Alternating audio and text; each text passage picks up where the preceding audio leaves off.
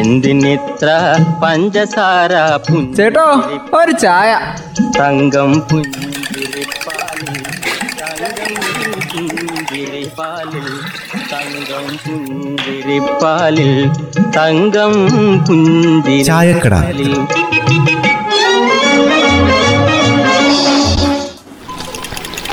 അല്ല ജാനകി ഒരു ചായതാ. നമുക്കും ചോദിക്കാനും പറയാനൊക്കെ ആളുണ്ടാവും എന്നാ പറഞ്ഞു കേൾക്കുന്നത് നടക്കുവോ? എന്ത്? നമുക്ക് ചോദിക്കാനും പറയാനും. നമ്മളല്ലാതെ പിന്നെ ആരാ ഉള്ളത്? നമ്മൾ ജനിക്കുന്നു ജീവിക്കുന്നു മരിക്കുന്നു അത്ര തന്നെ. അഭിമാനം മുറുക്കി കൊടുത്ത് കഷ്ടപ്പാടാണെങ്കിലും മുന്നോട്ടങ്ങ് പോകും. ജാതി മുന്തിയതായതുകൊണ്ട് അഭിമാനം കാത്തു സൂക്ഷിക്കുക അല്ലാണ്ട് വേറെ വഴിയൊന്നുമില്ലല്ലോ. എന്നാൽ ഇപ്പൊ പുതിയൊരു ശുപാർശ വന്നിട്ടുണ്ട് പിള്ളേച്ച. മുന്നോക്ക വിഭാഗത്തിലെ പിന്നോക്കക്കാർക്ക് വേണ്ടിയിട്ട് പ്രത്യേക വകുപ്പും മന്ത്രിയും ഒക്കെ വേണമെന്ന്. ഏ? ആരാ ഈ കാര്യം പറഞ്ഞേക്കുന്നത്? അല്ല അതിനെക്കുറിച്ച് പഠിക്കാൻ നിയോഗിച്ച കമ്മീഷനാണോ? ആ അത് തന്നെയല്ല ഞാൻ നേരത്തെ പറഞ്ഞു വന്നത്. മുന്നോക്ക സമുദായ കോർപ്പറേഷന്റെ കീഴിലുള്ള സമുന്നതിയും സാമ്പത്തികമായി ദുർബലർക്കുള്ള വിഭാഗമൊക്കെ ചേർത്ത് പുതിയ വകുപ്പ് മന്ത്രിയൊക്കെ ഉണ്ടാവണമെന്നാ ശുപാർശ. അതിന് സംവരണ ആനുകൂല്യം കിട്ടണമെങ്കിലേ കുടുംബത്തിലെ വാർഷിക വരുമാനം നാല് ലക്ഷം രൂപയിൽ കൂടാൻ പാടില്ല എന്നല്ലേ പറഞ്ഞിരിക്കുന്നത്? ആ അങ്ങനെയുള്ളവർക്ക് ആനുകൂല്യം കിട്ടൂ. അങ്ങനെയുള്ളവർക്ക് അർഹത ഉണ്ടാവുള്ളൂ. അതൊന്നും കൂടാതെ വേറെ ശുപാർശകൾ വന്നിട്ടുണ്ട്. മുന്നോക്ക വിഭാഗത്തിലെ പാവപ്പെട്ടവർക്കായിട്ടേ ലൈഫ് ഭവന പദ്ധതിയിൽ മുൻഗണന നൽകണമെന്ന് പറഞ്ഞിട്ടുണ്ട്. അത് മാത്രമൊന്നുമല്ല കിടപ്പ് രോഗികൾ ഉൾപ്പെടെ ആശ്രയമറ്റവർക്ക് അവശത അനുഭവിക്കുന്നവർക്ക് ശരണാലയങ്ങൾ തുടങ്ങാനും സഹായധനം കൊടുക്കണമെന്നും ഈ കമ്മീഷൻ പറഞ്ഞിട്ടുണ്ട്. അറിയാം? അതായത് വൃദ്ധസദനങ്ങൾ പോലെയുള്ള സ്ഥാപനങ്ങളാണോ ഉദ്ദേശിച്ചത്? ആയിരിക്കും തുളസി. പിന്നെ ഈ പി എസ് സിയും ദേവസ്വം പോലുള്ള റിക്രൂട്ട്മെന്റ് ബോർഡുകളൊക്കെ ഉണ്ടല്ലോ. അത് മാത്രമല്ല സഹകരണ സംഘങ്ങളുടെ ബോർഡുകളും ഉണ്ട്. ഇവിടുത്തെ നിയമനത്തിന്റെ പ്രായപരിധി കുറയ്ക്കണമെന്ന് അവർ പറഞ്ഞിട്ടുണ്ട്. അതൊക്കെ നല്ല കാര്യം തന്നെയാ ബെന്നിച്ചേട്ടാ വന്നാ നല്ലത്. പക്ഷെ ഇതൊക്കെ ഒരു ശുപാർശയല്ലേ?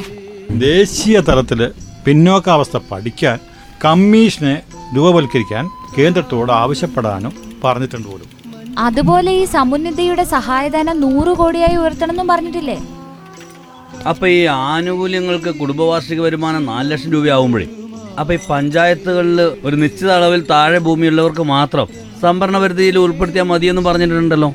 സർക്കാർ സർവീസിലൊക്കെ ഈ ജനസംഖ്യന്റെ അനുപാതത്തിലേ ഉദ്യോഗസ്ഥ സംവരണം വേണമെന്നൊക്കെ ശുപാർശയുണ്ട്.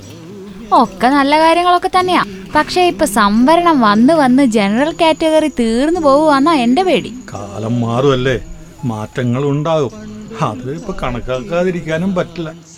എന്തായാലും മുന്നോക്കക്കാരനല്ലേ പിന്നോക്കക്കാരനെ പരിഗണിച്ചല്ലോ. അത് മറ്റുള്ളവർക്ക് ദോഷം വരാത്ത രീതിയിൽ കൈകാര്യം ചെയ്താൽ ഉപകാരമായിരുന്നേ ചിലര് ജന്മനാ തന്നെ പാരമ്പര്യമായിട്ട് പിന്നോക്കക്കാരിലെ മുന്നോക്കക്കാര് തന്നെയാ. പക്ഷെ ചിലർ അഹങ്കാരം കളിച്ച് പിന്നോക്കക്കാരായി മാറുന്നുണ്ട്. അതും നമ്മൾ പരിഗണിക്കണം. എന്തായാലും അഭിമാനം പണയം വെക്കാതെ കൂലിപ്പണിക്ക് പോലും പോവാൻ പറ്റാത്ത മുന്നോക്കക്കാരിലെ പിന്നോക്കക്കാരനെ പരിഗണിക്കുന്നതിൽ തെറ്റൊന്നുമില്ല. പക്ഷെ ബെന്നി അത് മറ്റുള്ള സമൂഹങ്ങൾക്ക് ദോഷം ഉണ്ടാകാത്ത രീതിയിലായിരിക്കണം. അത് എനിക്ക് പറയാനുള്ളത്. എല്ലാവർക്കും അർഹമായ ആനുകൂല്യങ്ങൾക്ക് അർഹതയുണ്ട്. അത് പൗരൻ എന്ന നിലയിൽ അവരുടെ അവകാശ. പക്ഷെ അതൊക്കെ എവിടെയെങ്കിലും മാത്രം കേന്ദ്രീകരിക്കേണ്ട കാലം കഴിഞ്ഞു. സംവരണക്കാരെക്കാളും കഷ്ടപ്പെടുന്നവര് വേറെയുണ്ട്. അത് ഓർക്കുന്നത് നല്ലതാ.